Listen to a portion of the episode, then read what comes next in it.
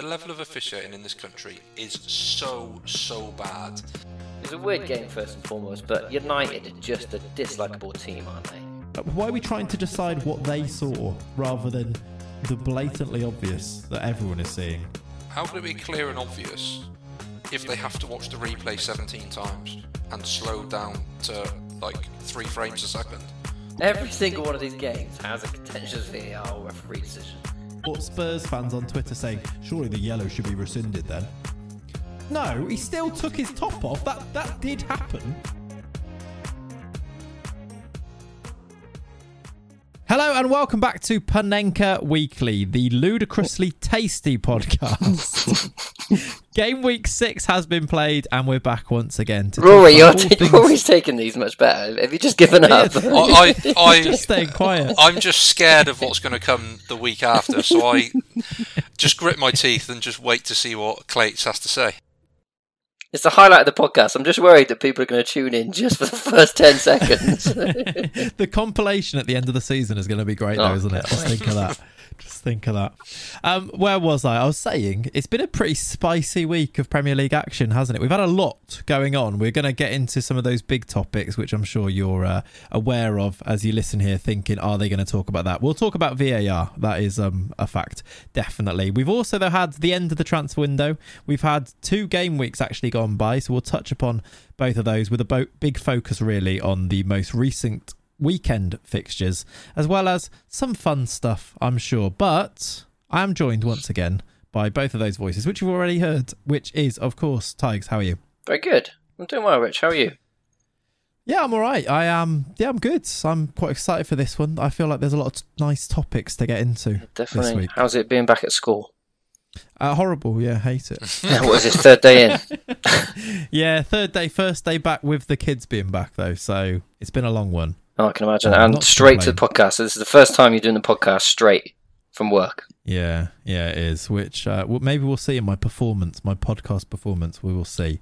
But we're also joined by Rory. Rory, how are you? Yeah, very well, thank you, mate. Um, not quite used to working on Mondays again, by the sounds of things. Same as you with uh, bank holiday last week. Uh, now I'm all good, Yeah. mate. Um, looking forward to getting into all things VAR very shortly. Yeah, exactly that. No cricket this week. Unfortunately not. Unfortunately not. It was a, a quiet weekend this weekend, uh, just as well, really. I think the bank holiday weekend was more than enough. Uh, also off work on Tuesday of last week. Um, but yeah, I'm back How in did the poker go in the end? Yeah, we're, we're, we won't discuss too much of that for, for any listeners. I, I played in the Goliath tournament at uh, Coventry Building Society, aka the Ricoh, on Tuesday. Um, but unfortunately, I was back at work today. I wasn't the person taking down the 200 grand prize pool uh, for first place last night. That is a shame. That is a shame. But we will will continue nonetheless, even with that disappointment. and speaking of disappointment, another brilliant segue from me there, if I do say so myself. Liverpool only managing to draw to Everton at the weekend. It was very disappointing for the red half of Liverpool. Rory, I'm sure you join me in that. Yeah. Nil nil. Um, what did you make of it? We'll go to you first. Yeah, I thought. Well, both teams probably had the chances to win the game, didn't they? You look at the the Maupay Yeah. chance certainly for Everton and Liverpool. I mean, that one section of play where they hit the post and Pickford tipped one onto Yeah. the bar, or the other way around. How on earth they didn't score there? I mean, Salah hits the post with about 45 seconds to go. It's probably Pickford's best game, wasn't it? It really felt like a World Cup year or a time where he's going to be called up for England very soon because he seems to put in better performances then, doesn't he? Um, a bit of a frustrating game, really, but but as I say, both teams probably felt like they had the chances to win the game. Um, but this uh, it's always an interesting fixture. I mean, I think we've had a ridiculously good run, really, haven't we, recently against them? Yeah. Um, yeah, I, I did feel a bit disappointed, but I think I was more disappointed after watching City at 5:30, and it was a bit of a case of what if, wasn't it? Yeah, a little bit. When you see other teams drop points, you kind of think, ah. But then I kind, I kind of categorized it. It was a Merseyside derby, so it was one of those where if you drop points in them, it's kind of stands alone as a fixture, doesn't it? And I think going to Goodison, they're going to be horrible. And I think they were actually play, they actually played quite well. And yeah, as you mentioned, Pickford definitely man of the match. He seems to do that against Liverpool fairly often, makes himself the the main story. But Yeah, I kind of make it standalone as its own fixture, and I wasn't. I was disappointed, but I wasn't wasn't as worried about the performance as I have been in a few other performances this season. Um, Tigers, what did you make of it? Well, it could have. It was just one of those games, wasn't it, for Liverpool? You could have two, three, could have been three 0 and you probably wouldn't have batted too much of an eyelid. But a poor start to the season for both of these teams, but that result could definitely send them both in different directions. For Everton, I think it was a brilliant point. But for Liverpool, need to build up some confidence because that has been a poor start to the season. You really did need to win. Yeah. Yeah, it, it has been poor. Yeah. Well, I think the issues are just so clear and they're being illustrated week in, week out What the midfield? for Liverpool. Yeah, definitely. I mean, the bench looked a lot stronger, didn't it, on Saturday? It That's one thing yeah. I've got to say. You compare sort of what we looked like. We looked really thin, didn't we, for a couple of games whilst uh, Nunez was suspended. But Jota came back. He looked he looked well off the pace. I thought when he came on, but Yeah, um, you'd expect him. He's To, bound to, isn't he? yeah, of course, you expect him to play minutes again in the week in Europe. Uh, Klopp seemed to like him a lot in Europe last year. Mm-hmm. Um, Melo was on the bench. Thiago, I think, returned to training this morning. So you know, there's a bit of positivity there. I have to say, I was quite glad to see Robertson get a bit of a rocket behind him and, and be dropped because I just think that might have been good for him. I mean, a couple of people Yeah. said he's not been too bad. I don't think he's been anywhere near his normal level for the start of this season. Um, but I guess how often can you keep churning in the really good performances? It is so tricky, isn't it? I actually thought he was pretty good off the bench as well. Coming on Robertson in that game was it maybe and and Tsimikas when he's they've been doing that sub a lot hasn't Yeah. he Klopp on about sixty, bringing Tsimikas on. I think he likes Tsimikas's crossing. I think if you look at the numbers of balls being delivered into the box by Tsimikas, it's a clear ploy, and um, I think yeah, it's what Robertson needed. I think he was better when he came off the bench as well, and the less said about the other fullback or the other fullbacks in that fixture, I think the better because Trent was not particularly great, and then Milner, I I I feel, I feel har- like a harrowing experience watching Milner at right back for 21 minutes where he played there. Yeah, Um, yeah. Do you think we've got to, we've got to start giving a bit more credence to the seasons before? I feel like there's so, so much of a smaller gap, and it must have been so mentally exhausting for Liverpool last year. Oh, really, yeah. every single week you had to win, and you were in four tournaments right up until the end. That must just be tiring on your mind, tiring on your body, and now it, it's sort of it's almost like a hangover into this next season. 100%, 100%. I kind of feel like I kind of feel like this could be a good season for Liverpool just to relax a little bit, almost not worry about winning the league, take the pressure off, you know, try and come comfortably top four, do do well in Champions League, FA Cup. I don't think that'd be the worst thing. Almost turn it into a, kind of a transitional season. Well, I think they need to to bring the average age down a bit, don't they? I think that's the one thing that people keep saying is we have got a lot of older or aging players now, and maybe this is this this transfer window just gone January, and next year is maybe the time where we try and bed in a couple of younger players. Now I don't quite know where they're coming from or, or who they are at the moment, but Jude Bellingham has to be the one, doesn't he? You're Bellingham in, and- but then you've got Carvalho in already. You've got Elliott in there. So if this is a season where they're just bedded into the team, Yeah. ready to go for a proper season next season, it might not be the worst thing. But it's difficult to to buy that patience. I mean, Klopp's bought that patience with his with his history, but football fans are fickle, and if you're not winning week out, and football fans are used to winning week in week out, it's it's a tricky thing to it's tr- tricky seas to navigate. I'd say. But then you had a season ago, you came into top four in the last day of the season, last couple of weeks of the season. And I know there were more extenuating circumstances that year, but you still went through the same thing. And he wasn't at any point under pressure, was he? No, I get. I, I think actually the those extenuating circumstances buy you that time, don't they? Because nobody said it was Klopp's fault that we did we had that many injuries. I think there's still a bit of Mhm. criticism that we didn't go and sign a centre back earlier, but. I, again, the proof is in the pudding. You have the season that we've just had last season after holding out for the centre back, going by Konate, who everyone agrees Mhm. is really good. So, yeah, I yeah, those extenuating circumstances probably do buy him the time, and I think not that he needs to buy the time. I don't think. I don't think we're discussing Klopp going or anything here, but it is still it's still part of the conversation, I suppose, that you, Mhm. you, you want to hold keep to those standards, don't you? But with the midfield issues this year, maybe it is a time to reset, as you say. What do you think about his comments about the owners and taking a bit more of a risk? I know it was kind of blown up, wasn't it? But we've always spoke about how Liverpool are sensible in transfer market. Van Dijk was a good example, wasn't it? You, you Yeah. didn't you didn't get him when you wanted originally, but you had fire and you got him at the right time as a right player. So you sort of waited, didn't panic. So you've always kind of done the right thing. I think that was just yeah. That those comments I think were just that showing how desperate he was for that midfielder because he clearly thought that they needed to go and do something, and uh, uh, Klopp doesn't get that desperate very often, and he did it I think in quite a smart way where he wasn't slating the owners. He was saying, "I completely understand why they don't, but if it was me, I'd maybe take a bit." Of... He did it in quite a smart way, didn't he? That he, I think he's actually managed the relationship there because the relationship between an owner and a manager, as we've seen quite a lot with some of the Scott Parker stuff recently, is a really strained one. It's very difficult to get right, isn't it? And I think I think he actually managed it quite well. Yeah, and there is one thing which can render everything you've done before mute, despite how good a job he's done. If they ever fallen out, they could they could still get rid of him. People's personalities do shine through sometimes, and if they had a big I know how stubborn he's going to be about it as well. He'd like, yeah, Yeah. hundred percent. Just one. exactly. But Everton, it was a good result. Sorry, I'll Rory, go on. say one final point before uh, before we moved on to Everton. Uh, How unlucky was Firmino not to start?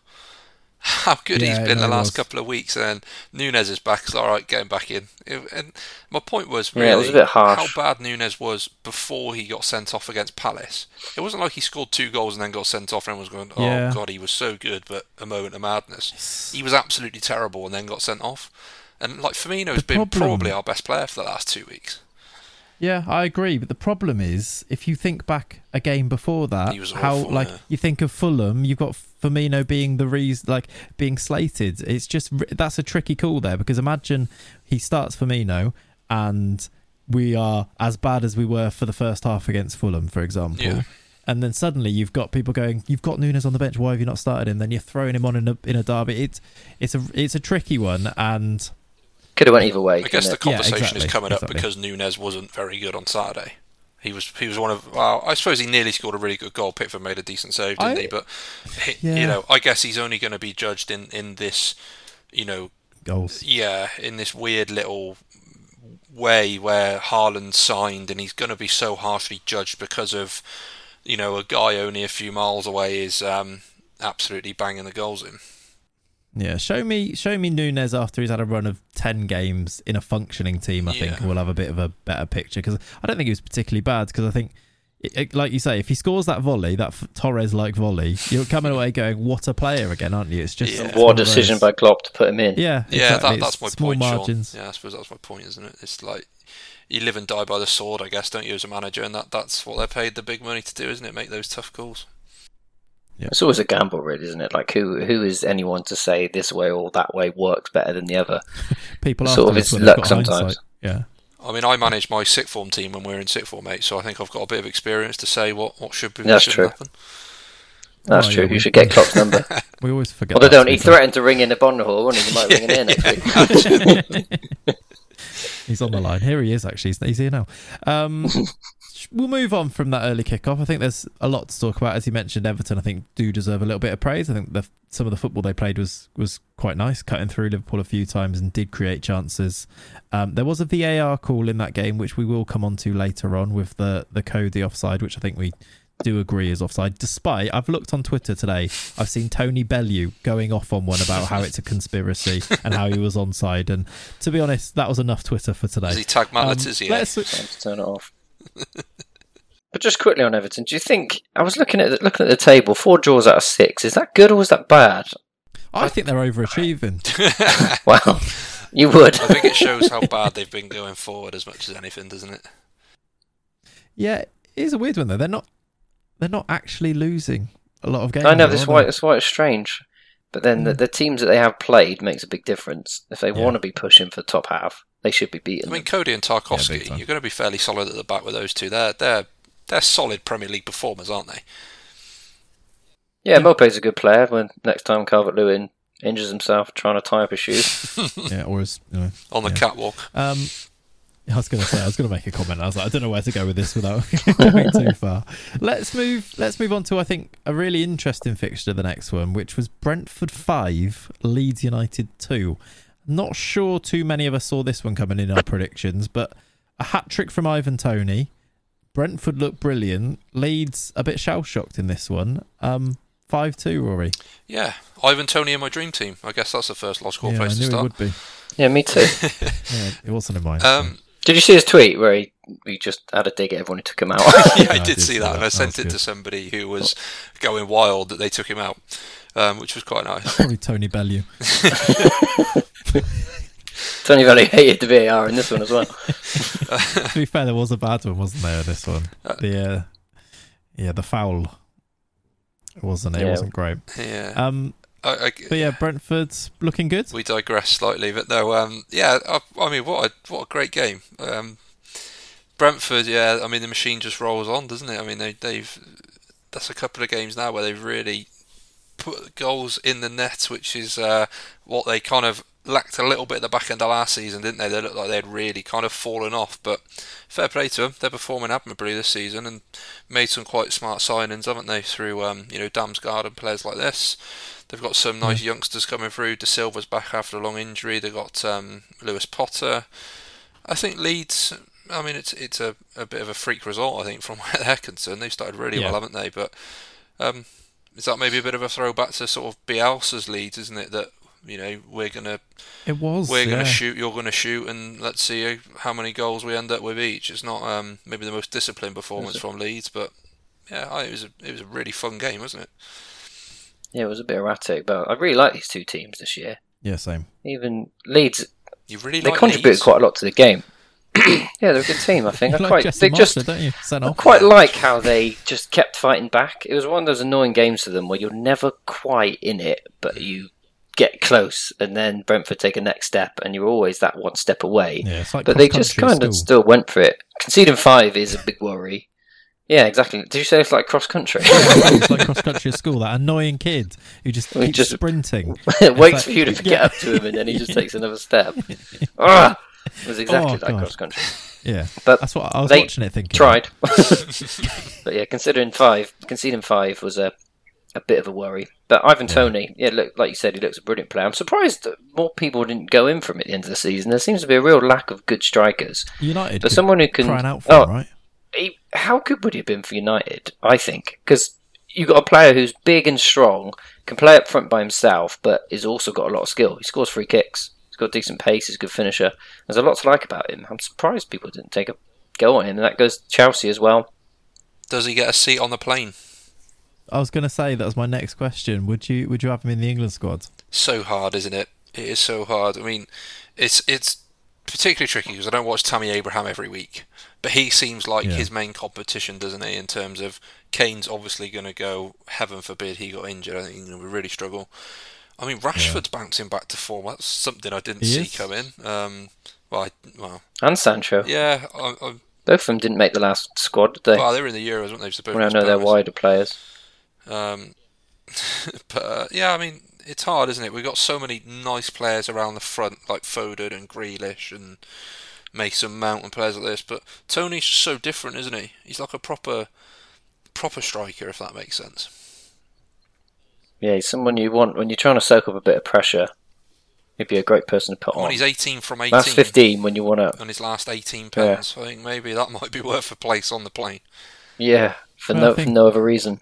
Yeah, Thomas Frank was mentioned in the penalties actually in his um, post-match game. He talked about how England had been in a few penalty shootouts. But have you seen the way he takes his penalties? That would. Can you imagine we're in a final and he just does that arrogant Oh, little yeah. step up? It would. My heart, my stomach would fall out. He'd be an amazing So- penalty taker, wouldn't he? When they say one step, Oh. it's only one step. He's Yeah, like, yeah, yeah, that's yeah. all right. That's how I take him anyway. Yeah, that's all he takes in eleven side. Perfect. Yeah, great yeah. player. But both of these teams should just want to be comfortable this year, shouldn't they? And I think they both will be. I mean, we're we're looking at Brentford seventh, Leeds ninth. I think both would be very happy with that after the first six games, wouldn't they? Yeah, agreed. Next game, very controversial one. This one, and another one which we're definitely going to dive into a little bit deeper when we get onto our VAR conversation and the state of officiating in the country. but Chelsea two, West Ham one. A, I mean, it's all about the decision, isn't it? It's all about the um the West Ham disallowed goal. Kai Havertz coming up with a winner in the 88th minute as well. What did what did you make of the whole the whole episode, uh, Tigers? Well, first and foremost, the actual football of this game was pretty yawn, wasn't it? Two teams I'm not particularly bothered about watching too much of. Um, it was all about the events, VAR, which, like you said, we'll talk about in more detail, but it was ridiculous. I, quite, I, where do you even start with it? Really, it was just wrong, wasn't it? Yeah, I was going to say we're going to discuss it, but do you actually do we even need to discuss it more than just saying, "Oh, that's the wrong decision," wasn't it? When something happens and people are almost in universal agreement, yeah, that is it bad. just it beggars belief how it happens. But one thing about Chelsea, I think their squad is starting to take shape a little bit now, yeah, especially with the players that they signed. I was really interested to see Mount not start. you hate him. I, I don't hate anyone. I just don't. I just don't think he adds much. You know, and I I read some Forbes report about how he's one of the most valuable players in the world, and I, ju- I if he's worth 150 Saw million, it I'm worth at least 20 million. I, I don't get it, but he's got to be the one to drop out when everyone starts. You you think they're looking like a three at the back with Maraudin full backs, Yeah, and yeah, yeah, Aubameyang definitely. up front. So you know, a couple of players have to drop out. It looks like it's going to be Mount, I think. It's an So interesting, that'd be quite interesting. an interesting lineup when you know picked Pulisic up front in this one That with shocked me. Sterling. Yeah, that's Uh, that was a bit of a strange one, bit left field, wasn't it? Leaving Havertz on the bench Mm. as well. Who I, I mean, who's going to be their top goal scorer this year? You'd imagine it'd be Havertz, even with Aubameyang coming in.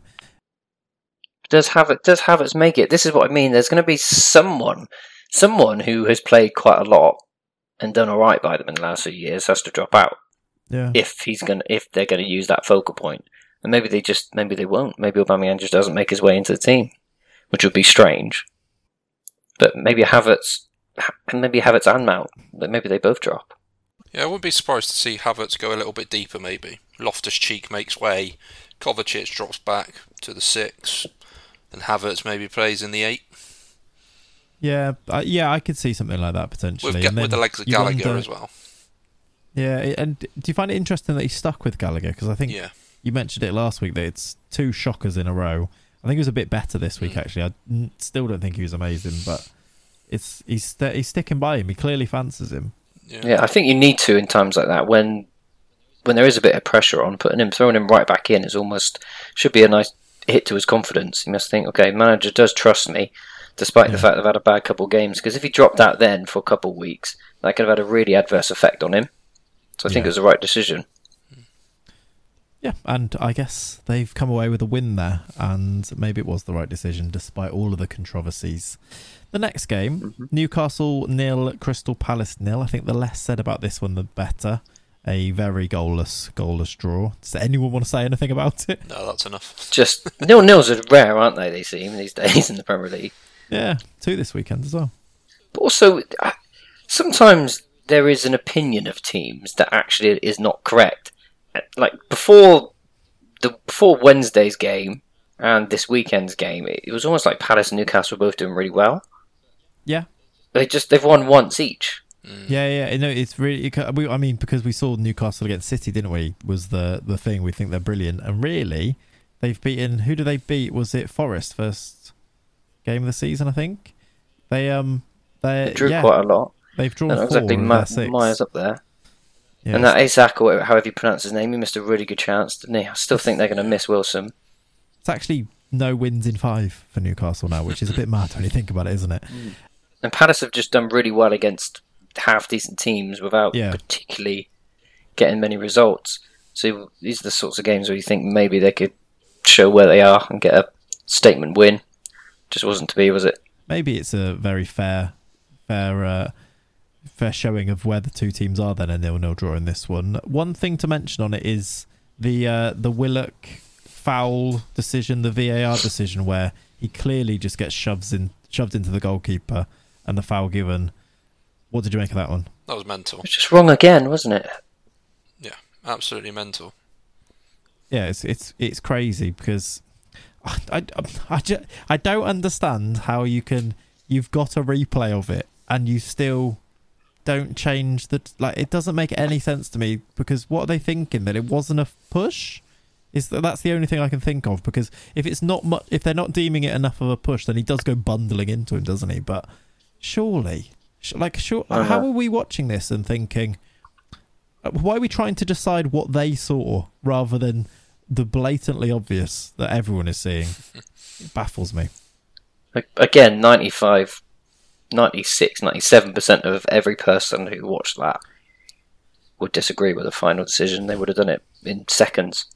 I think one quick look at that, Exactly, yeah. and yet they've taken ages again to come to the wrong decision. And I mean, we'll come on to this maybe later on, but the it comes down to I feel like it's just an over officiating of everything. There's too many rules about everything where they've got this clear and obvious thing where suddenly they've made up these thresholds and they're trying to make trying to justify their decisions when really can they not is can we not just write a rule in that is just common sense that can we all just take a step back and go all right we just need to make the right decision here that's a common sense decision like maybe do a vote in the VAR room or something because it's it's baffling that they are taking this long and looking at this much because they're trying to look at the finest details of the rules that they've all in that have been put in that about different thresholds of it, it makes no sense to me. Like common sense please. The the worst thing is they've gone from a it has to be clear and obvious to, to override. yeah. I mean, we'll, we'll get into this more, but how can some of these decisions be a clear and obvious errors, or Yeah. when they are, they still don't get them right? It's just, it just makes no Yeah. sense. I mean, the Odegaard one's a perfect example of how can it, well, how can it be clear and obvious if they have to watch the replay 17 times and slow down to like three frames a second? that was exactly my point in it i couldn't believe that they overturned it having had to look at it so many times to decide whether it was a clear and obvious foul if you're going with the language of clear and obvious shouldn't need to watch it that many Yeah. times. And also it wasn't as if he didn't deliberately not give it as a foul to start with. He very deliberately watched that that tackle or that challenge and didn't give it because of this higher threshold for mm. fouls. It was a conscious decision. It wasn't he, like he missed something. It was he made a decision like an an actual decision that he was being like being really sure with it wasn't He? He was in a great position then to obviously- see it. He was so he close. was he saw it completely We'll talk about the United game and then the VAR. That was one of the most frustrating one, ones of the lot because you knew it was going to happen. Uh, Yeah. You, the second the second he went down, you knew they were going to score. You knew he was going to bring it back, and you knew it was going to be overruled. Yeah, until well, well, yeah, until you start thinking, oh, actually, they've brought in this new rule, haven't they? Which uh, annoys me more that they make a point of these new rules that have come in, and they last about three weeks of every season, mm. and then they go back to normal, and then next season there'll be another one like it. We'll get to the time wasting because it's exactly the same thing. Like they bring in these new rules, we're clamping down on time wasting. Did anybody watch the Newcastle Liverpool game? Please. Clamping down on time wasting. I mean, the most amazing thing was when Pickford got the yellow at the end of the, the derby because he hadn't actually time wasted the whole game and then gets a yellow in at a time. But anyway, we digress on that because they bring in these rules at the start of the season and then they um, it makes it more it points out and highlights these decisions even more because they've brought in these new rules and talked about them. like the handball and then they last season. Yeah, like the handball 17 rule. times. Exactly. Like if they didn't just highlight them as much, nobody would be talking about them as much, and it doesn't confuse things. And then you have all these debates with Tony Bellew on Twitter, who doesn't even understand the rules, and then it's it becomes it's such a mess. It's all such a mess. Ridiculous. Ridiculous. Anyway, um, we'll talk about refereeing in a bit. Let's move through to the next game, which was, How itching are we to talk about? We should have done the VAR first. we really should have done. Every single one of these games has a contentious VAR referee decision. I guess the question we'll ask is what where do we go from here? What is the what is the solution? That can be the the conversation afterwards because we'll talk about as we go through these games all of the poor decisions and all of the VAR calls, but I guess the the the question is how do you fix it? What do we do? So maybe that's what we'll move on to afterwards. The next game is a bit of a stonker. This one, Nottingham Forest two, Bournemouth three. Did anybody see Bournemouth coming back from two 0 down in this one? No, but can I can I ask you a question? Which You can. because I was looking at this, I was researching this. So, how many teams in the Premier League have had a better start to the season than Bournemouth? How many teams have had a better? Well, where are they? Thirteenth, so twelve. But the teams that they played, I'm just trying to illustrate a point. It- Yeah, yeah, yeah. It's almost like Bournemouth are, uh, you know they're dead and buried. They're struggling. They're in absolute disarray. They're, but I know they got pinged nine 0 They lost their manager, but the teams they've played to position they're in, I think what a start they've actually had when you look at it for the most important factors. Yeah, two unbeaten. You know, they played well. Arsenal, City, Liverpool, and Villa. That's four of the best teams in the league in their first six games. Uh, but I think they've had a great start. And sometimes maybe the negativity of a manager, it was maybe it was just so dramatic. It seems like the right decision, isn't it? I mean, I know it's only been two games, but four points from it. Sometimes when you remove that negative energy, sometimes it helps, and it seems to have, at least up to now, you know, had the desired effect. I mean, Yeah, it does seem very much like they'll either they're either going to be blown away by a team or they'll actually be quite competitive. It's there's no in between, is there? There's like I think the the worry was that how already in those Arsenal City Liverpool games how easily they were completely blown away. But maybe those games aren't really their business, are they? So maybe maybe it's not an issue. Now, if you lose 2 3 4 0, you lose 9 0. Goal difference is not always that important. If you can bounce back quite easily, if you can lose to City one week but beat Forest the next, Yeah. you're going to hit your objectives as Bournemouth. I mean, there's eight there's eight teams covered by three points at the minute. It's insane. It's very tight, isn't it? And yeah, and then you look Yeah. at like Leicester, for example, who have lost every game. So, or well, they've drawn one, right? So, yeah, maybe we are exaggerating the Bournemouth, how bad Bournemouth are a little bit. I think a 9 0 loss will do that, but maybe, yeah, maybe the change of manager was the right decision, and maybe we'll we're writing them off a little bit too early here. Great. It was only when I was researching it and I, I was thinking, and it just sort of dawned on me that yeah, this might, might not be the worst team in the Premier League like everyone's thinking. Seems a bit harsh. Um, yeah, you might be right. You might be right. Another promoted team that is impressing then is Fulham, but they did lose this one to Spurs. At Spurs, 2 1. Kane getting himself a goal. He's now gone clear as the third highest ever goal scorer, right? Uh, Mitrovic in the goals as well, getting a late one to make it a little bit nervy. yeah, but I mean, Spurs continuing to grind really. out results. 14 What points, do you reckon, Rory? unbeaten. You know, they've played a couple of decent sides now and still got the wins, and they're going into the game against uh, City on Saturday level points with City. Now, if you'd have offered them that after six games, they probably would have ripped your hand off. Um, but yeah, I think Yeah, Spurs they, they must be happy. They they've got to be, haven't they? You know what what really has been um, it's been a really good start, and I'm surprised by maybe we kind of looked after the Chelsea game, didn't we? And we said, oh, they just they don't really look that good. They still look like they're kind of a bit bit far apart. And I guess Sean's point about Bournemouth kind of maybe needs to Yeah. be echoed again for Tottenham. It's been a better start maybe than a lot of people realise. They've just been quietly going about their business, floating under the radar, and picking up picking up solid wins.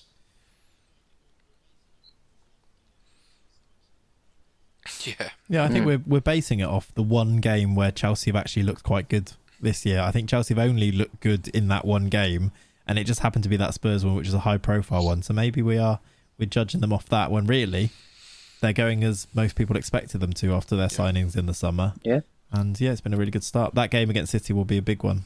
Will definitely be a big one. I just think they're not they're not in a good patch at the moment, but they're winning so many games. Yeah. And for the Yeah. last four or five years, Son has been one of the best players in the world, and he's not contributing anything. Imagine if they can get him fire again, which he probably will at some point in this I'm season. sure he'll he go will, for a really good patch, and they're going to be unstoppable at that point. So they haven't had their purple patch yet. They're still going nice and strong, which is Yeah. a very unspursy like thing, isn't it? Yeah, it's a very Arsenal-y thing, right? But Fulham were good again, weren't they? Mitrovic scored, great goal. They gave it a go and didn't crumble, which would be a great sign, which was a great sign for them. So I don't think they'll be too dismayed. Yeah, I think that, again it's one of those free hits, isn't it? This for Fulham, I think they they'll be happy enough. I mean, maybe not happy enough, but I think they'll be okay with with not picking up any points in this one. Speaking of picking up points, a big win for Wolves against Southampton on Saturday. 1 0. They needed that, didn't they? They were, well, they were struggling for points up until this. It lifts them now up into 14th. Two wins. Well, no, it's one win and three draws now, isn't it, for Wolves? They uh, they did need it. Rory, what did you make of it? Yeah, I, I mean, I don't have a terrible amount to say about Wolves other than, like you say, they just really did need the win. They've been, yeah, they've been pretty average, haven't they? Really, this season. They just, Yeah. it's, it's, it was a proper win, how you expected it probably to come, one 0 You know, there wasn't. There's not going to be many thumpings handed out by Wolves this season by the looks of things. But I mean, defensively, you know, they look they look pretty good. Nathan Collins seems like a good pickup. He seems really solid at the back. It does, yeah. But they really did need the win, and they got it. And it's just now a case of can they kick on? I think they've got quite a bit of a hard run coming up now. So they play Liverpool away and then City at home off the top of my head. So really, it was, I think it was a must-win Saturday before going into those two games.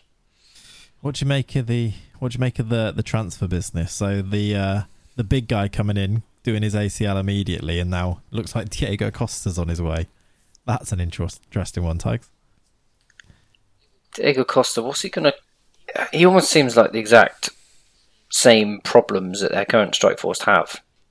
His sort of age catching up with him, injuries catching up with him. I'm not sure if he's the answer. He's definitely going to add a bit of housery to games, isn't he? He's definitely Yeah. going to help him get over the line.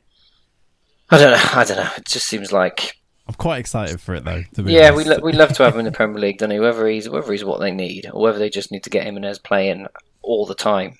You know, the the more Jimenez doesn't play, the more he doesn't build up his confidence, the more he doesn't build up his fitness. Yeah, it's tricky because they're trying to put wins on the boards, and it's how long you Mm. stick with with someone like Jimenez who's clearly not in form, and then Kalajdzic coming in. They've clearly tried to build towards using him, and now he's out injured. It's Hmm.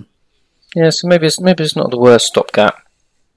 It will be fun for us. we do love him, don't we? But um, that was their first win for 154 days. Wolves. I, mean, I know there was the summer in the middle of it, but that's still Yeah. quite a lot of time. Fair by saying it that way, doesn't it? yeah, It's still a lot though. I no prizes for guessing who that was against. Villa. These whenever there's a stat like that, it is always Villa. that stat reminds me of when it was like COVID and football stopped for ages, and we were like, they haven't won in four months. They haven't played. you can manipulate the words, can't you? Do you remember Yeah. when Liverpool went three months without winning Yeah. between March and May? yeah. Very good. We didn't play. But I think Southampton will get dragged down into it now. I know they had some great results, but I still think they will. I just don't know if they're as bad as as as maybe people think they are. They're a strange team though. Like losing one 0 to Wolves there is a bit drab, and then they'll go and get a, uh, beat Chelsea midweek. It's they are a strange team. I, I don't really know where they stand, but I don't know if they're as bad as maybe some people are saying they are. Final game of Saturday was a uh, a good one for you, Tiges. Um, Aston Villa won, Manchester City won. Getting a point against City, got to be with ha- got to be happy with that, right? Yeah, not expected, was it at all? And uh, how many bets did that result break at the weekend? Oh yeah, must have done so many. It could be season changing for us, really. But what did we say this time? This time last week on the podcast, we were saying, oh, you know, Stevie Gerrard could be really struggling Yeah. after these two games, Arsenal City. We could be bottom, we could be dead and buried, and we, you know, our goal difference could take a significant hit. When in reality, we, you know, Arsenal obviously better than us, played better than us, deserved to win, but we could have got something out of the game. Yeah. And yesterday, we did get something out of the game. Uh, on Saturday, sorry, we did get something out of the game. Yeah, and could have could have got a bit more. What did you make of the Coutinho decision? See, I, I was out and about actually. I went to watch a wrestling in Cardiff Oh, at the weekend, and I was uh, getting I was getting text messages from Rich. Well, yeah, Tyson Fury was livid, but you sent me. I, I was getting the signal wasn't good, so I was getting messages were coming and going, and you you made me livid.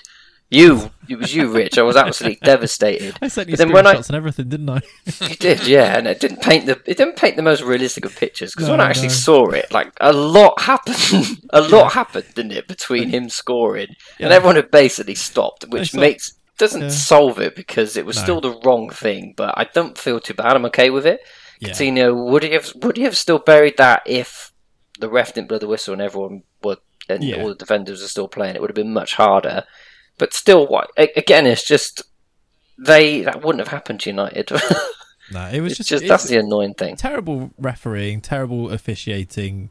That it is rubber stamped by the fact that in the end he did put it in, even if Ederson was having a drink and the rest of the players were walking, and and it- it might not have gone in if they actually played after after the whistle. They played up until the shot, but it's still just so frustrating because you know. see so many times where they don't blow the whistle, where it's like meters like tens of meters offside, and they they were like, no, no, they're- the rules actually say you need to keep. They'll they'll keep. They playing. wait for the flag usually, don't Yeah. they? And people are getting hurt now because they're leaving the real Yeah. obvious ones, but you have to play to the whistle. And then that one, he puts his flag up. It didn't even feel offside. No, Like what? If there's any, if there's ever a time to let something go, it's Yeah. for those. those ones where they are coming back on side or back off side, like they're going two different directions. Those are the ones where you never really can tell. And Yeah, they're the ones you need an extra a second look at. Yeah. So the natural thing should be to let it go, see what happens, and then bring it back.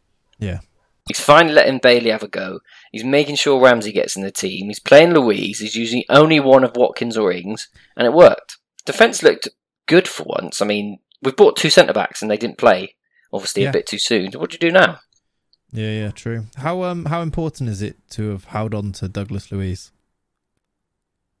Really important because he's our best player, and I, I don't even think he's been injured, but he hasn't really been in the team that much recently. Weirdly, you know, you don't know what goes on behind closed doors. Maybe there was arguments. Maybe they thought he was going to go out the door, but how much is twenty five million these days to a team like Villa, who you know their owners are billionaires? Mm. It's nothing. There's just, there was no point in letting go for that amount of money. No, I agree with you because who do you realistically go and bring in for that amount of money? Anybody who is going to be an improvement on Not anywhere cost- near him. Yeah, exactly. because we, we he had a similar sort of contract situation to Haaland in that we got him really dirt cheap. I think it was like twelve million Yeah, or something, and City had a City had a buyback on him yeah City had a buyback which they didn't take him up on because he had was it work permit issues when he first went to City? That right at the beginning. Yeah, yeah, so they loaned him back out, didn't they? And then he came, and he's been brilliant ever since. And he's definitely got a big future, and I don't think his future is with Villa. I was reading an article about him where when when Pep first bought him and he couldn't get the work permit, Pep was like sending videos and things to to the people deciding whether he could get a work permit, promising him that he'd play for City for years and years and years. He was so so sure that he was going to be a superstar. So, I mean, Mm. y- you can see why he's he's as good as he is now. He's obviously has some type of pedigree there. And again, yeah, S Villa need to hold on to players like that for sure. He's never been. He's never been playing. He's never played in an amazing team, and he's one of those players. Players where if you just picked him up and popped him in a really good team, he'd fit in. Yeah, it makes. I mean, I think there was links to Liverpool on deadline day, wasn't there? It makes you wonder why why they didn't. He would. Do, do he it. would. He would have improved your first fifteen players massively, Yeah, Luiz. At this moment in time, it really does make you think they must surely be waiting for Bellingham, though, right? Must 'Cause He's like what? essentially. he- he- they must be the way that they've not bought somebody there. You'd think. How good was Ashley Young? Yeah, when it called Came on early, didn't he? And he was just what a I was- player. I was, worried when I saw him warming up. I was like, oh, when he was coming on because it was an injury, right? It was Cash went off injured. I was Yeah, like, went off quite early. this isn't what you want against City. It's, it's actually young at right back. no, he did great. He was really good. Yeah, did a great job. Let's move through to the Sunday then. Two fixtures on Sunday, and again, two very interesting ones, really. We'll start with the first one, which was Brighton beating Leicester 5 2. A bit of a topsy turvy end to end game with Brighton scoring five in the end, and Leicester, rock bottom of the Premier League, looking a bit, a bit shaky, Rory. Yeah, that was. Um, I mean, I can't believe how well Mac Allister and Gross have started the season. They've absolutely flying. Um, I, I mean, Leicester. They get a, a first-minute goal. Everything looks like maybe it's set up for a big performance, and then they leak five. It's just. uh, I mean, that was the most Leicester ninety minutes of. If you if you said to somebody, look, I just want you to watch a team and you can see exactly what they're like this season, that was it, wasn't it? They go ahead early doors and then they ship five and get hammered. Really, um, Mac Allister was really unlucky not to get the absolute worldie that he scored. Um, yeah, I just you really worry for Leicester. I mean, how many games has Rodgers realistically got left with these types of performances? Two, three. Yeah, I, it's yeah, it's it's a, a weird one. I was really thinking about it. I was thinking, does he get a bit of a pass here because they've not backed him as owners? They've not given him the money to go and spend. They've now brought money in for Fofana. Does he get a little bit longer here because he can quite quite obviously say, "Well, you didn't give me any money to spend. What do you expect me to do? Give me January." Things are looking so stale for him. He doesn't really. He just. He doesn't feel that interested in it, does he? So I, I feel like if anyone needs a managerial change, it's them. So do you give him the? Do you give him that time, or do you? let him go out on his terms. It's a real tough don't one. want to let him go out on his terms if it means that you're 12, 14 games in and Leicester have got five points or something. You know, it's um, No, that's what I mean. Sorry, that's what I mean. So, do you say to him now, right? You know, we've built up some goodwill, so let's go out.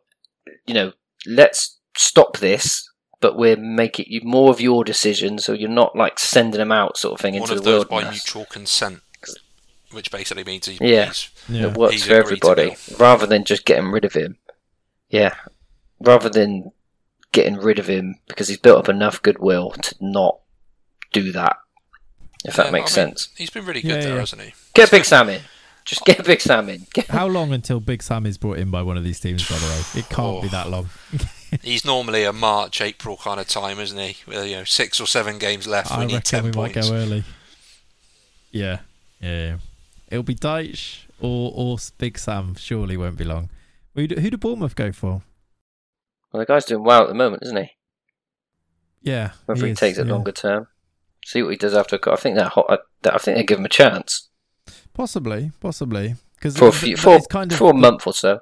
it's kind of what they want. Clearly, is this tight knit and good goodwill in the squad and go with what you've got, sort of thing. And if you go with your caretaker, then maybe you are just going with what you got, and it's kind of buys into that, doesn't it? Possibly. Brighton looked brilliant though, didn't they? Again, Yeah, really good. And scoring goals, which was their issue last year, wasn't it? Scoring five in a game here just goes to show maybe they've made a, a few steps forward in that regard. And uh, Yeah. Leicester, Leicester, not very good, but next week they've got Villa, so I'm sure they'll be back to Oh, winning. tough one. you know what I really liked about Brighton though. Sorry, just before we move on. Yeah. they went one 0 down and they, they just didn't care. It, the they were just like, all well, right, yeah. Were just like, right, fine, and then they just hammered them then for the next ninety minutes. Yeah, they looked brilliant. Potter's magic, he's isn't a he? really good Yeah, he's, he's Hopefully really, he really sticks out. I mean, that, that was a joke. I thought I'd get a few more laughs, but hopefully he sticks out until the end of the season because I think the, some other teams will come swooping pretty soon. Why did it take me so long to get that? I've only just realised what you. Christ's sake! How high could he go? How high could he go, realistically? You're going to do would- some type of broom thing here, aren't you? no, we we moved on. Oh, did we? No, you swept it under the carpet. We've moved on. Oh, I would love him to manage England. Is it totally different though? You know, he's Yeah. working with these players day in day out, isn't he? As opposed to getting a couple of weeks at St George's Park, then he didn't see him again for three months. How I always think this, like we, we say, oh, he'd be great for England, and I think he would. I am firmly in that camp as well. But is it so different when you're trying to? He's not maybe stylistically drilling those players every day. How how easy is it to kind of embed your style on a team in just a couple of weeks? it's a really, really weird. International management is a really weird one. To be good at international management, you kind of have to do all the things you wouldn't usually do as a club manager. That's why I think some of the most successful, when you think of like Jogi Löw at in at Germany, right, kind of is very much an international manager. It's a really weird one. Um, but yeah, That's a on good point, Brighton. That's a good point. yeah, definitely, definitely is. Um, just thinking of uh, of Brighton, Trossard has got a wand of a left foot, hasn't he? Moving on. Just right. uh, final game of the weekend is I try. I tried my hardest not to laugh. I enjoyed that. I was, I was holding off. I was going to mute myself. I was going to mute myself and laugh on mute, just not give you the credit for it.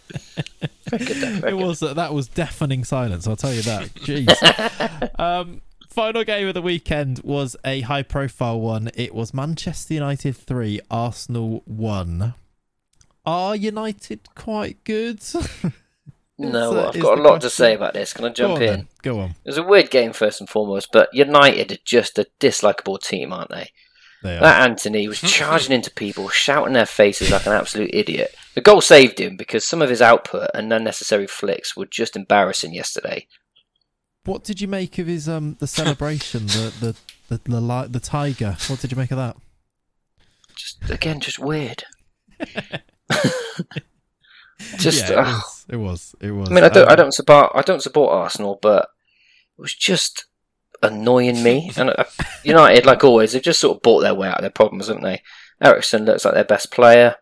And it's just quite weird how Twitter hasn't been inundated with abuse towards the Glazers for the last few weeks. Oh, yeah, that's that quite will, that but- haven't they? Yeah. And Martin Tyler and Gary Neville commenting on a United game. The bias, again, is just strange.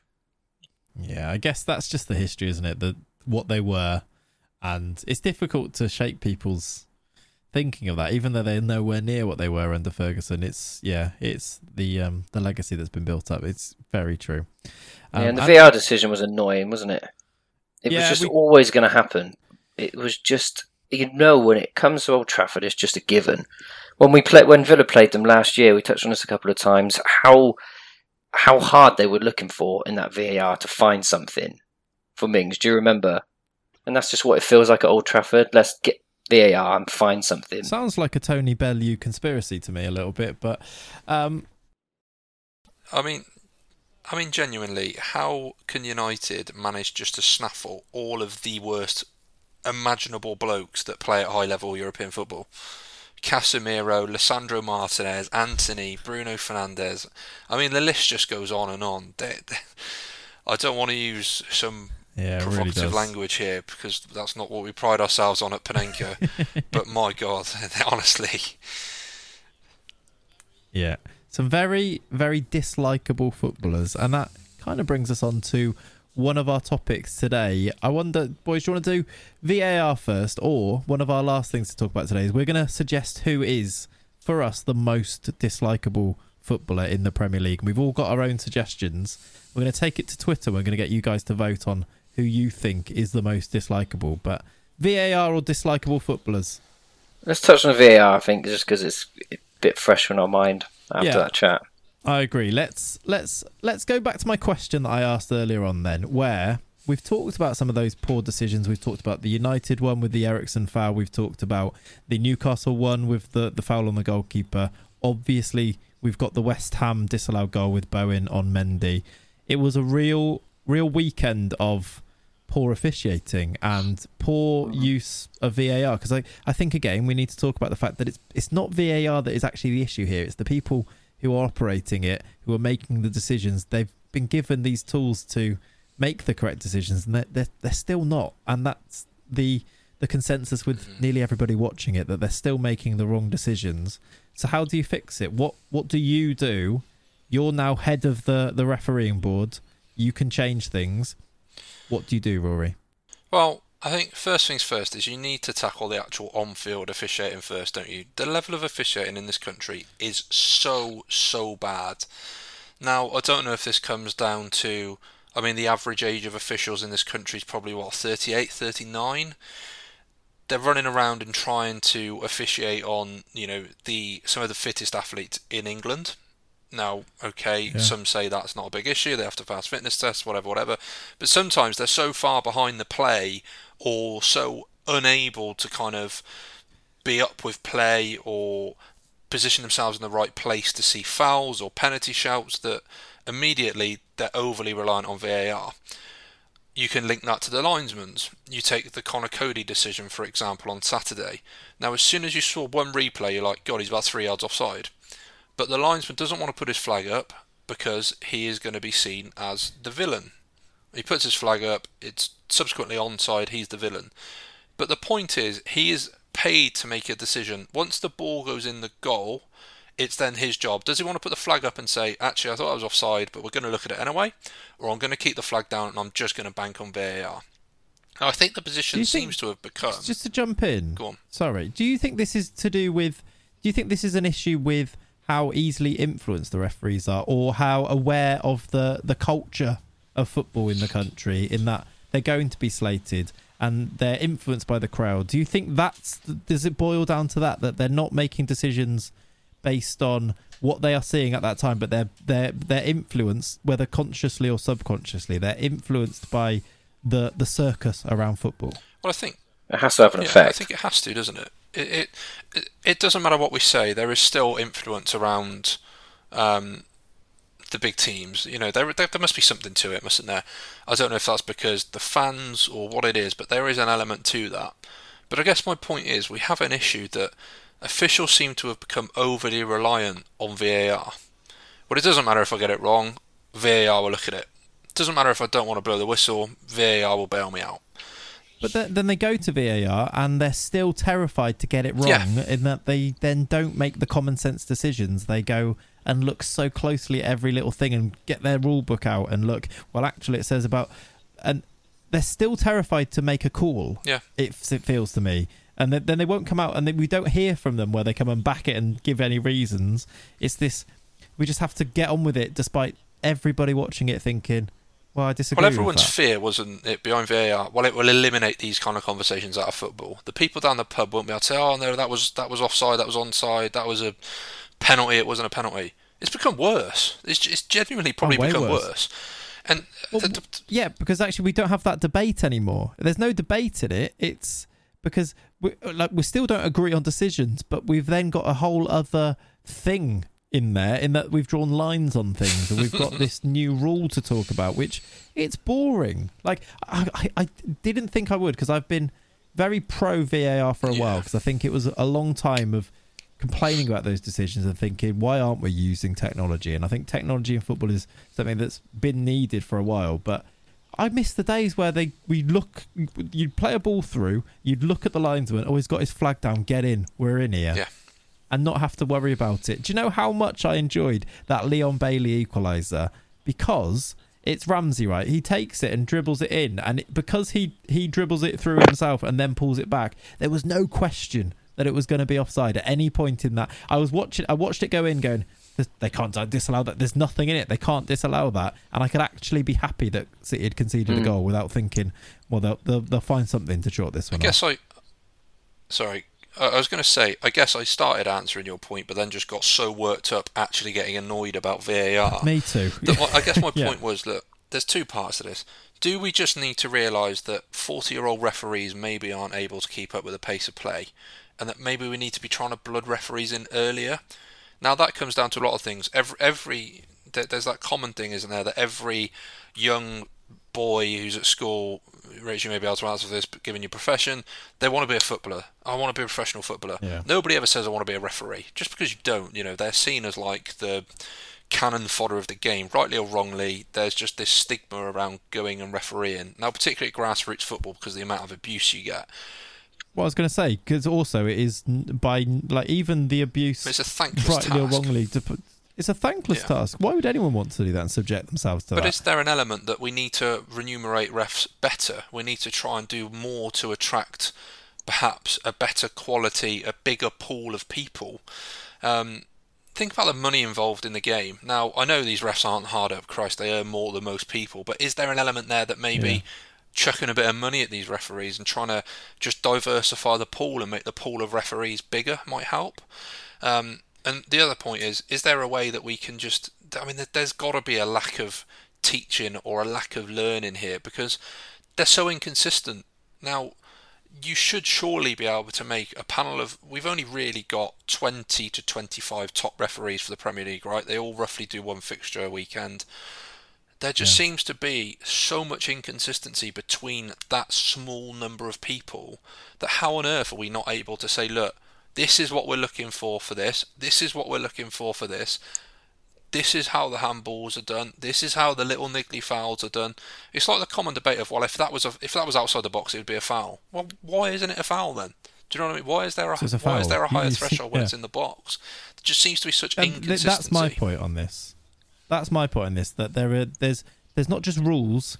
There's rules to the Yeah. And then there's levels to each one. Like like you just say, there's fouls that exist in the box that don't exist outside. There's fouls that don't exist in the box that exist outside the box. But that's an unwritten rule. But we all sort of accept it because of the way that referees have have managed it. When really, are we just over?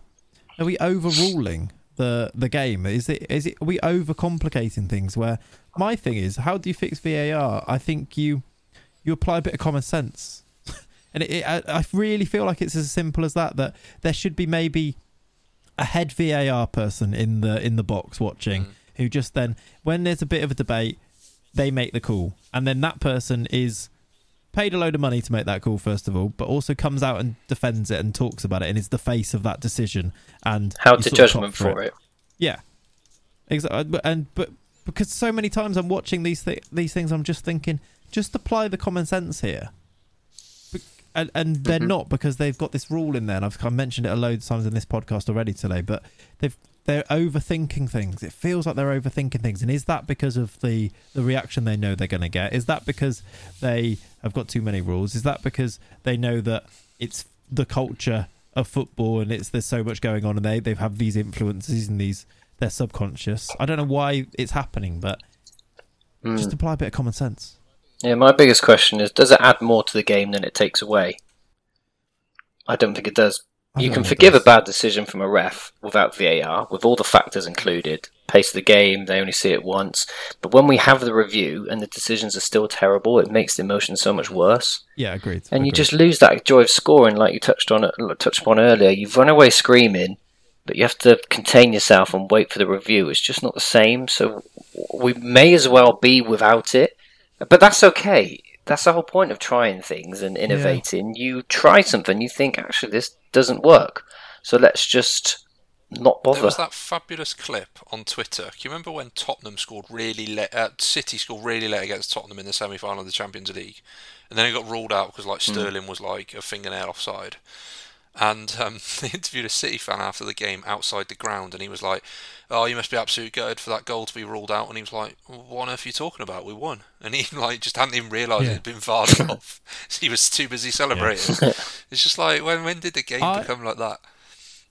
Yeah, I really thought that point about the not not enjoying the let off and not being able to enjoy goals. I thought that point was being overstated at the start. I thought it's not that bad. At least they're getting the right decisions. Like I don't think that's as big a deal as people are making out to be. But I've come full circle on it, and It's a huge deal, I think, it's to a me. huge deal. It's a huge deal. It's you're you're losing the very Joy. joy of football. Rich, I think to answer your question, what do we do to make it better? To me, there's one simple thing we can do that answers a lot, that solves a lot of these questions, and that is putting a time limit on it 30 seconds to a That minute. is actually a really good idea. Well, that yeah. Well, Because what that that does is, one, it have makes- to apply common sense, right? You have to apply common sense, and then it's clear and obvious. If you can't make a decision in 30 seconds, don't bother. That Brighton decision uh, in the Brighton game, which was the right decision, the only right VAR decision, in my opinion, this weekend.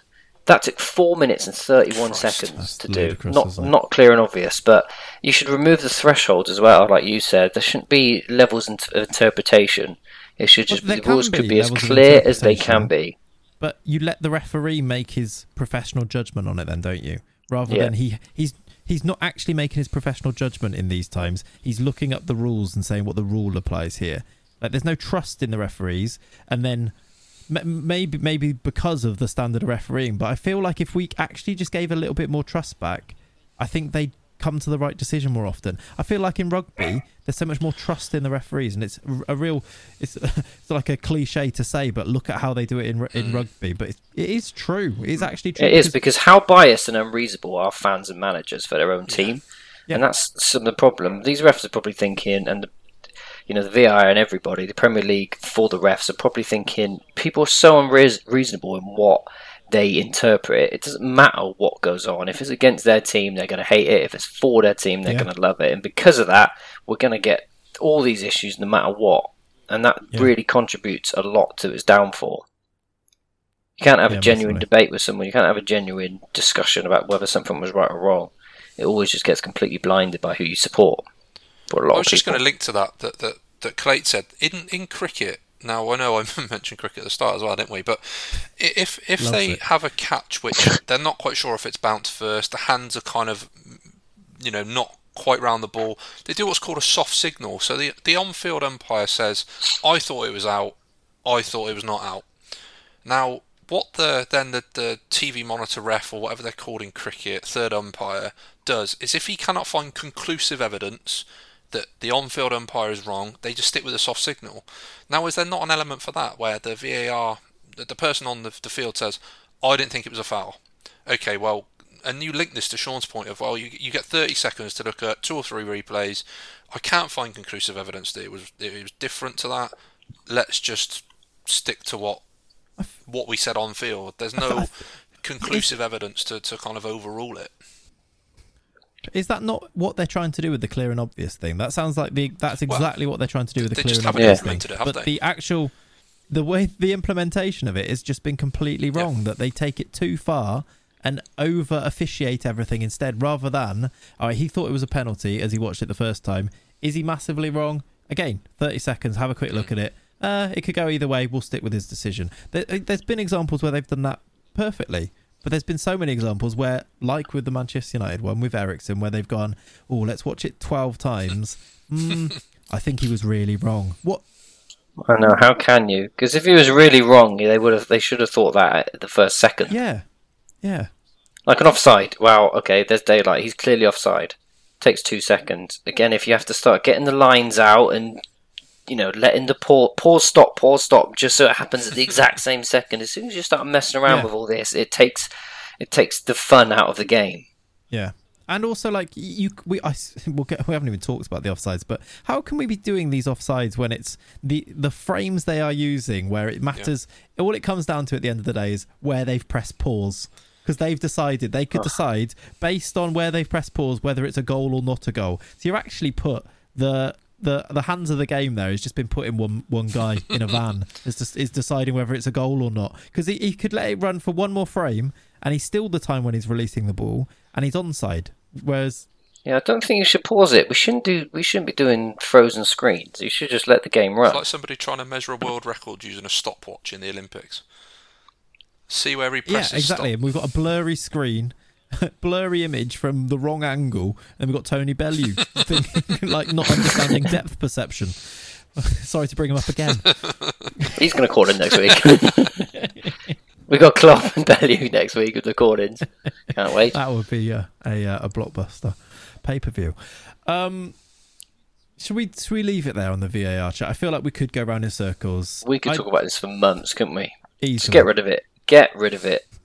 Is that the answer? Is that the answer? We'd love to hear from you guys as well in the comments down below if you're watching or listening over on YouTube. Let us know how would you fix VAR? What is the quick fix here, if there is one? Uh, we'd love to hear from you either, or let us know on Twitter as well. Uh, alternatively, let's move through to our, our fun little finisher, as we do like to do in some episodes. We're going to try and do this in future episodes too. A fun little finisher to maybe lift the mood after what was a bit of a rant from all of us there. I have tasked a, each of us to come up with their most disliked Premier League footballer, and we're going to put forward, we're going to pitch who we think it should be, and then we're going to go to Twitter and get you guys to vote on uh, who you think is the most disliked Premier League footballer. I will let Rory go first on this one because actually I think you've gone a bit left field here and a bit obscure.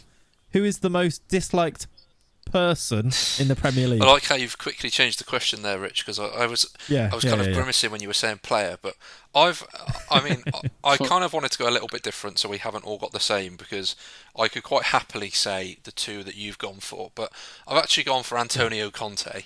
Now, there's just something about I don't know if it's Spurs teams in general or this particular Spurs team, but I just find them particularly unlikable.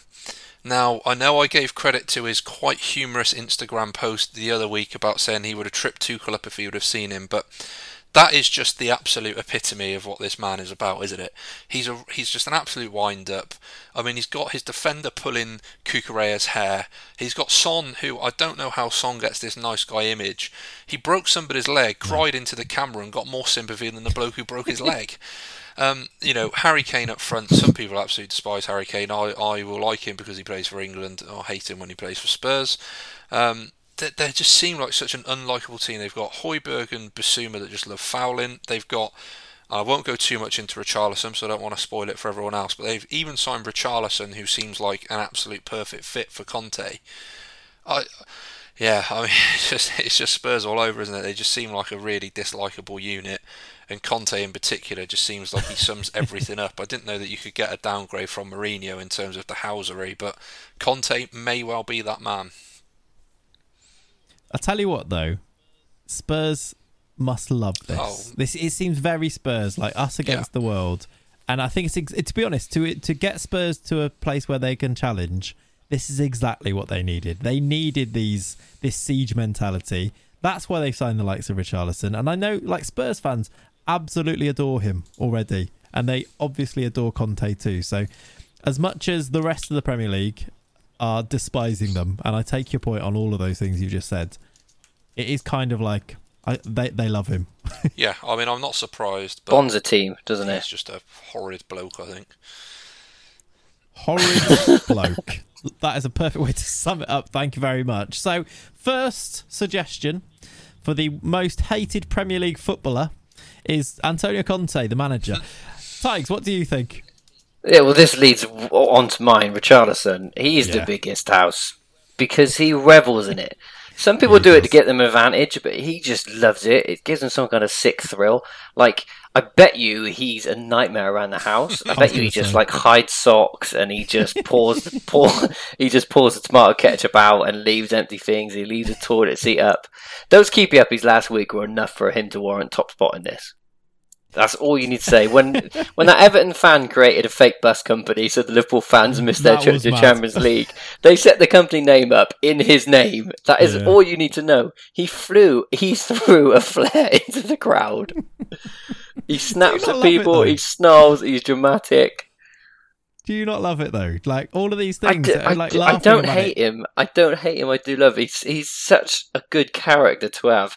He posted a picture of him squaring up to Bellerin of Arsenal on Instagram the day he moved to Spurs. Like he had barely taken his pen off signing the paper before he got out his phone and started being a He dick. He actually moved to Spurs so that he could do that photo. For, yeah, so he he, do it that was Instagram. his judgment. He went through his photos and said, "Right, this is the worst one I can post. I'm going to Spurs."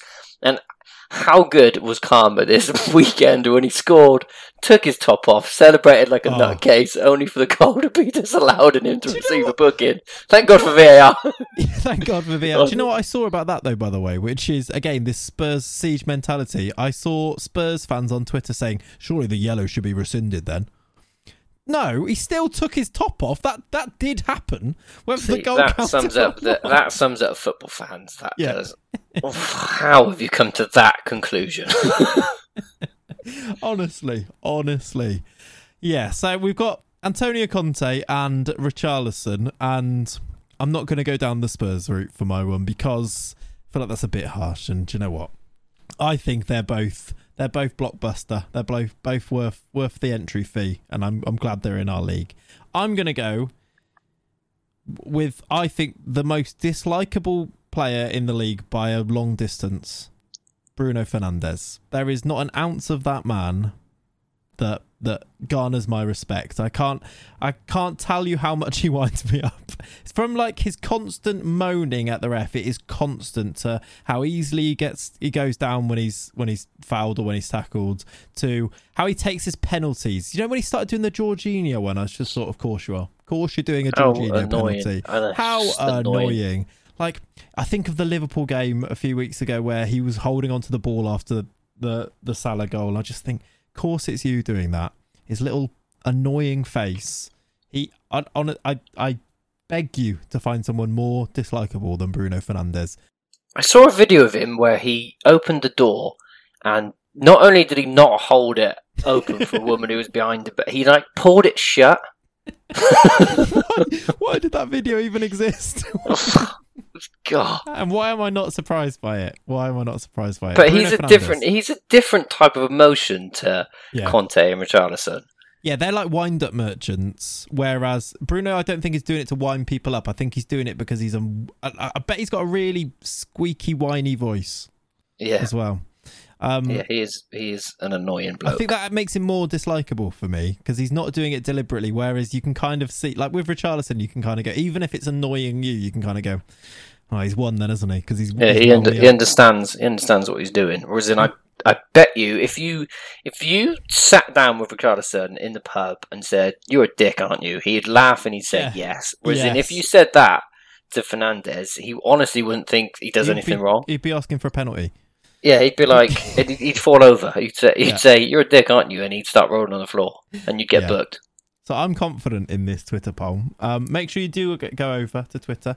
It's at So they can only vote for ours. Is that right? Yeah, it's out of those three. Those are our suggestions. I'm welcoming any types of uh, any if anybody wants to suggest any other ones. And I did actually tweet this asking for some some suggestions. Let me read a couple of them because some of them are pretty good and some of them are very rogue and outside of the box shouts. But I said, who are the most dislikable players in the Prem? Uh, quite a few people mentioning Kurt Zouma. Uh, for obvious reasons, lots of Richarlison, lots of Bruno, Lots of Azpilicueta. Can you can you get behind that one? Uh, it's a bit, bit of a strange one. I don't, do I, I don't mind him too much. He's, He annoys me when Liverpool Yeah. are playing Chelsea, I will say, because he is constantly on the ref's back and he is he's quite good at the dark arts. But when they're not playing Liverpool, I think he's sound. I think he's all right. yeah, I don't think Uh, he's as bad as the others. No, Andy Robertson, loads of shouts on Twitter. Loads of shouts for Andy Robertson. I wouldn't know because I love it because he plays for my team, but I can kind of see that. He's a bit of a house, isn't he, as well? Harvey Elliott, by the way, this one I think is a bit rogue, but so many people saying Harvey Elliott. I think it might be to do with his hair and the, the sort of ego he seems to have, which I think is a really good thing. It's going to take him quite far. The best comment, though, by far on this was somebody replied to my tweet just saying, Scott McTominay should be locked up and thrown in jail. no other reasons. That was it. And I thought, right, there you go. No context. and uh, No context. that no context, no reasons. I didn't ask him. I actually replied saying, "Oh right." But surely he's just because he's because he's so bad at football. Surely he's just. I don't get. I don't really get that one. Yeah, someone someone else did say, um, "No one hates a player that's rubbish." Apart from him. Except for Scott McTominay, who should be locked up and thrown in jail. And with that, I think we'll finish off our episode for today. Thank you very much for listening. Unless unless you're Scott McTominay, in which case get back in your cell, my friends. Or we will be back. Or Klopp. or Tony Bellew or Klopp or, or Richarlison or Antonio Conte. Thank you very much for listening, everybody, though. If you are not already subscribed to the YouTube channel and you are listening on YouTube, please make sure you do so. Leave us those comments down below. We'll be back next Tuesday after another round of Premier League action, after some Champions League games as well. We hope you have a lovely rest of your week. We'll see you very soon. Goodbye.